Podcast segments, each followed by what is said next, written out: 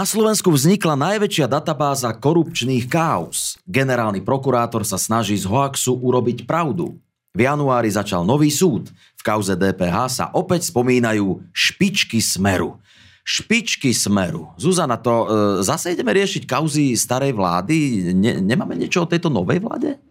Tak ale sú aktuálne, vieš, a no, nová vláda, aká vláda, však táto sa nám rozpada, tak keď nejakú budeme mať, tak sa môžeme k nej vrátiť. Aha, na súde sa začal proces v kauze megapodvodov z DPH, v ktorej sa spomínajú mená Robo a Strapatý, alias Robo Kaliňák a Jan Počiatek. Obžalovaní, ktorí mali Slovensko pripraviť o desiatky miliónov eur, tvrdia, že bez skrytia od politických špičiek by sa im na našich daniach zarobiť nepodarilo. Povedz nám prosím teda, že v čom spočíval celý tento podvod? Bola to sieť firiem a podnikateľov na východe hlavným takým obžalovaným v tejto kauze je podnikateľ Chovanec, ale boli tam aj iné mená, napríklad syn významného sudcu, bývalého sudcu Najvyššieho súdu. Dlhé roky oberali o štát, štát od DPH, pripravili štát o desiatky miliónov eur, robili fiktívne karuselové obchody a podobne. Polícia na nich prišla, ale tak ako si v úvode povedal, keby nemali nejaké kontakty a väzby napríklad na daňových úradoch alebo na iných úradoch, pravdepodobne by sa im nedarilo toľké roky obrať e, štát o tak veľa daní. Dobre, a čo s touto kauzou majú páni, teda Robo a Strapaty? Uh, v tejto kauze sa spomínajú konkrétne tak, že keď polícia prišla na tohto pána Chovanca konkrétne, tak ho začala odpočúvať. A on v jednom telefonickom rozhovore so svojím kumpánom spomína Roba a Strapatého s tým, že z toho rozhovoru vyplýva, ako keby mali kontakty na týchto ľudí, na, na na týchto dvoch pánov a že títo im vedeli sprostredkovať nejaké krytie alebo informácie a podobne. Keď sa vyšetrovateľ pýtal pána Chovanca, koho tým mysleli, tak menoval práve týchto dvoch ľudí. V tom čase ale polícia, podľa toho vyšetrovateľa, ktorý prípad riešil, nešla ale ďalej po týchto informáciách. To znamená, že nepatrala ďalej po tom, akým spôsobom vlastne do toho boli zaangažované nejaké politické špičky. To tvrdil ten vyšetrovateľ, ktorý ako jeden z mála vlastne sa snažil ten prípad odhaliť a ísť do detailov, ale bol podľa svojich slov dotlačený k tomu, že musel z policie odísť. Takže pred súdom dnes stojí pán Chovanec a jeho kumpáni a pán Kaliňák s pánom Počiatkom tvrdia a stále tvrdili, že s týmto nemajú nič spoločné a že nechápu, ako sa vlastne ocitli v tom telefonickom rozhovore medzi týmito dvoma podozrivými. A prečo sa to rieši až teraz? Lebo uh, ľudia potom majú pocit, že, že tu vyťahujeme nejaké staré veci, ktoré nás už nemusia zaujímať.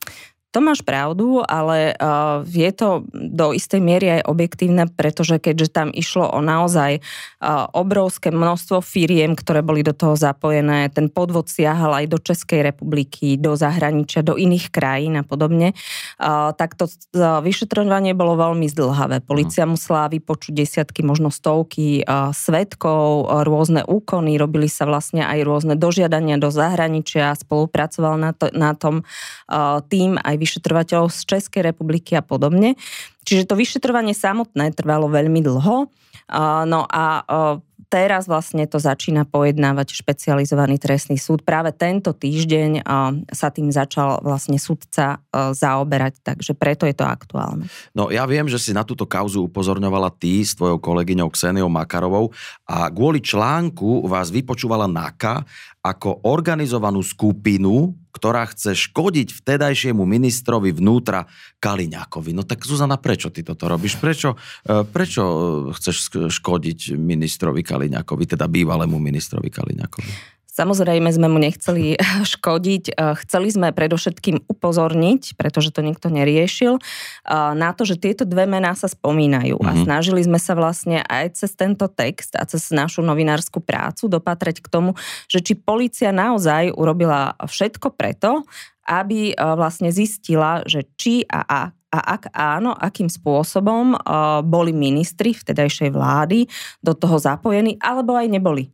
Aha. Či vlastne To, tá hm. policia vyšetrila svojho v zásade nadriadeného ministra vnútra a zdalo sa nám, že to tak nebolo. A chceli sme presne na to upozorniť, e, že teda e, policia by mala konať nezávisle a aj v prípade podozrení, ktoré sa týkajú ministra vnútra, e, by ich mala vyšetrovať. To bol cieľ nášho textu. Minister Kaliňák a minister Počiatek v tom čase sa cítili týmto textom nejakým spôsobom dotknutí. Mm-hmm a podali na nás trestné oznámenie. Čo bolo na tom celom zvláštne, bolo, že to vyšetrovala NAKA, ktorá bežne stíha tých najväčších kriminálnikov a vyšetrovala teda nás, mňa a kolegyňu novinárku a ešte šéf-redaktora Trendu. A ako to vyšetrovanie skončilo? Vyšetrovanie nás skončilo po nejakom roku tým, že vlastne bolo samozrejme zastavené to trestné Aha. stíhanie a verím, že niektoré tie naše informácie dopomohli aj k tomu, že dnes aspoň tí teda hlavní páchatelia, pán Chovanec a ďalší Aha. stoja pred súdom a zodpovedajú sa vlastne z toho, že štát pripravili o desiatky miliónov eur. A to, že stoja pred súdom je teda podľa všetkého dobrá správa, nie?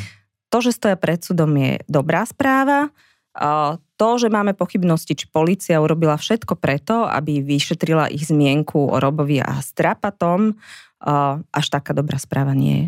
Dobre, no tak opýtam sa teda, ako vždy pri týchto kauzách, je vôbec šanca, že sa toto celé niekam pohne? No, ako som povedala, už to, že tá hlavná skupina dnes stojí a zodpoveda sa pred súdom, si myslím, že je celkom dobrý záver. A neviem, či sme spomenuli, že, že koľko, pred ktorými rokmi celá, celá táto kauza vznikla.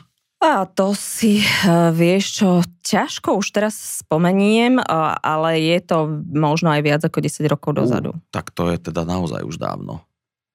No dobre, budeme držať palce, nech sa uzavrie. 30-ročnej histórii Slovenskej republiky sa nazbieralo toľko kauz, že by ich bolo priveľa aj na 300-ročnú monarchiu. Ako tá, ktorá kauza dopadla, kto má na krku obvinenie, obžalobu či dokonca väzenské pyžamo sa od januára dá jednoducho zistiť na webe kauzy.sk.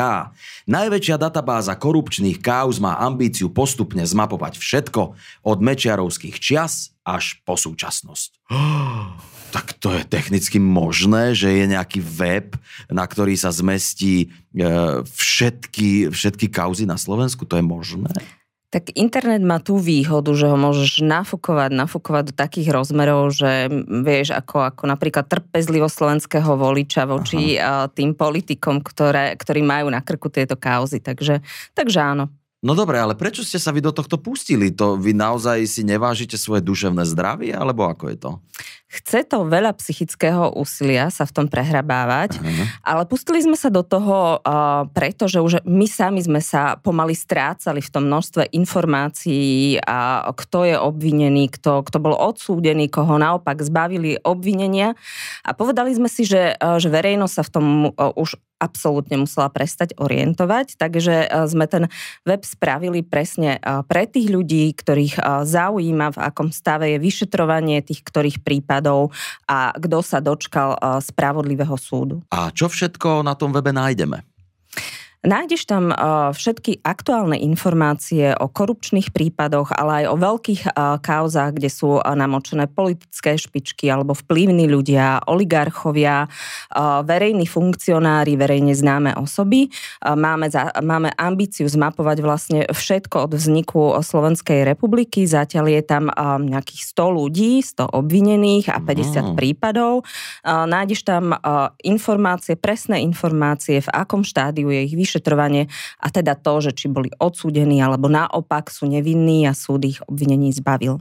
Aby sme sa o tom iba nerozprávali, my sa na to dokonca môžeme aj pozrieť priamo tu v štúdiu, vďaka našim technickým možnostiam. Takže rozklikli sme si web kauzy.sk, áno, naň sme išli. Mňa zaujíma taký, že čo sa deje e, kauza Kičura, áno? A teraz, keď si ho rozklikneme, tak čo tam všetko vidíme, Zuzana? No vidíš, e, o koho v zásade ide, máš presný opis, e, kto to je a potom tam máš, ako vidíš, dve kauzy. E, tento človek figuruje v dvoch kauzách, rezerva 1, rezerva 2. Môžeš si presne pozrieť, z čoho je obvinený, Áno. čoho sa tieto kauzy týkajú. Vidíš tu, že, že sú, tu, sú tu štyri podozrenia zo štyroch nejakých trestných činov a mm-hmm. vidíš aj aktuálny stav vlastne toho trestného konania.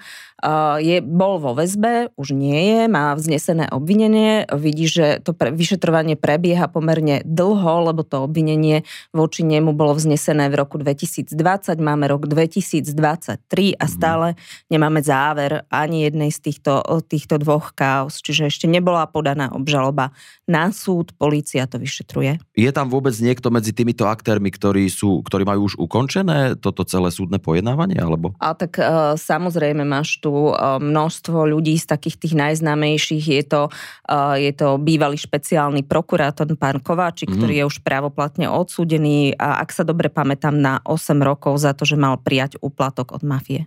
No dobre, a ako dlho vám to trvalo, kým ste celý tento web dali dohromady? No, bolo to pomerne zdlhavé. Eh, je to veľmi náročné aj preto, že tie informácie sa v čase menia asi vyše roka sme to dávali dohromady s tým, uh-huh. že stále sa, ten web je živý, stále na ňom pracujeme, to znamená, že keď sa niečo zmení, napríklad v prípade uh, pána Kičuru, ktorý zaujíma uh, teba, tak uh, v prípade, že pôjde obžaloba na súd, opäť to na, to na tej stránke upravíme, alebo keď zastavia trestné stíhanie, tak takisto vlastne uh, napíšeme na tú stránku, že bol zbavený obvinenia. A odkiaľ ste čerpali? Čerpali sme informácie jednak od polície, zo súdnych rozhodnutí, ale aj od médií, tým, že sme si ich aj verifikovali No je to zaujímavé, no tak ja len vám prajem, aby e, na ten web pribudalo čo najmenej kaos. Mm, aj my si to prajeme. Generálny prokurátor Maroš Žilinka na Facebooku šíril hoax o tom, že v Ladomirovej niekto poškodil hroby ruských vojakov, ktorí zahynuli počas prvej svetovej vojny. Keď ho policia upozornila, že to nie je pravda, generálny tomu neveril a rozhodol sa prešetriť vec z hľadiska možného naplnenia skutkovej podstaty, hanobenia miesta posledného odpočinku.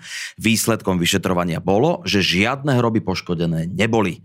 Ani tento záver však nebol uspokojivý a prokurátor, tentokrát zo Svidníka, nakázal celú vec prešetriť ešte raz. A čo, oni nemajú vo Svidníku čo robiť, že to chcú prešetriť ešte raz? No ja si myslím, že majú, však aj teraz na východe bola tá vražda, ktorú veľmi rýchlo policajti vyšetrili. Toto sa mi zdá, že tiež policajti jasne uzavreli, že k žiadnemu hanobeniu nedošlo, takže myslím si, že je to zbytočné zahlcovanie policie ďalšou a ďalšou prácou. Dobre, no tak poďme úplne na začiatok toho celého. Odkiaľ pán Žilinka dostal túto informáciu, že u nás e, niekto poškodzuje hroby ruských vojakov? Neviem, odkiaľ presne e, túto informáciu čerpal pán Žilinka, ale ako prvá zverejnila túto e, informáciu tento hoax, ako to tvrdí policia, Aha. ruská ambasáda. Vzhľadom aj na to, že naozaj aj Slovensko aj mnohé iné krajiny sú cieľom aj istej propagandy, aj, aj istých konšpirácií práve zo strany niektorých rúských predstaviteľov, tak ja by som takúto informáciu určite brala s rezervou a overila si ju ešte o nejakého iného zdroja. A potom teda, ako ho policia upozornila pána Žilinku, že tá informácia nie je pravdivá, on sa ospravedlnil? Nie. Nie a, teda, a výsledkom prešetrenia, ktoré on sám e, nariadil, bolo to isté. Tak ani potom sa neospravedlnil? Nie. Nie. No dobre, a teraz teda, po, po tomto ďalšom neospravedlnení, e, celú situáciu ide riešiť e, prokurátor zo Svidníka. Tak koľko, koľko prešetrení bude, bude podľa teba treba, aby, aby pán Žilinka pochopil, že teda e, to naozaj nebolo tak, ako si on myslí?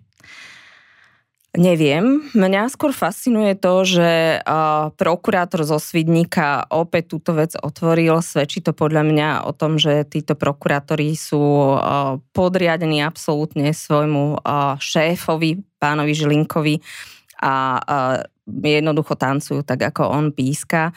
Pre pána Žilinku to musí byť mimoriadne nepríjemná situácia, pretože šíriť hoax nie, nie je len tak. Prokurátori majú istú zodpovednosť, mali by dodržiavať zákony a dodržiavať isté etické normy a kódexy, a, lebo inak im hrozí disciplinárne stíhanie. Takže pánovi Žilinkovi asi veľmi uh, záleží na tom, aby uh, bolo dokázané, že, že sa nemýlil. Um, Bohužiaľ, ja si myslím, že keď už raz alebo dvakrát policia povedala, že to bol hoax, ani pri treťom vyšetrovaní k inému záveru dôjsť nemôže. No dobre, tak tretíkrát ideme prešetrovať, e, či sa niečo s tými hrobmi udialo. A nie je jednoduché sa na tie hroby skrátka ísť e, pozrieť? No jednoznačne, aby som to odporúčila aj pánovi generálnemu prokurátorovi, pretože tá prvotná informácia hovorila o tom, že starosta mal tie hroby pomaly zrovnať so zemou mm-hmm. a každý, kto príde na ten cintorín, tak môže vidieť, že, že vlastne stoja na svojom mieste. Takže, takže nie je o čom. Mal by sa ísť presvedčiť. No, Zuzana, ďakujeme e, za prvý podcast v roku 2023. My sa budeme tešiť na ďalší. Ďakujeme Zuzane Petkovej, riaditeľke nadácie Zastavme korupciu. A, a Zuzana, maj sa pekne a ďakujem ešte raz. Aj ty. Ďakujeme ja.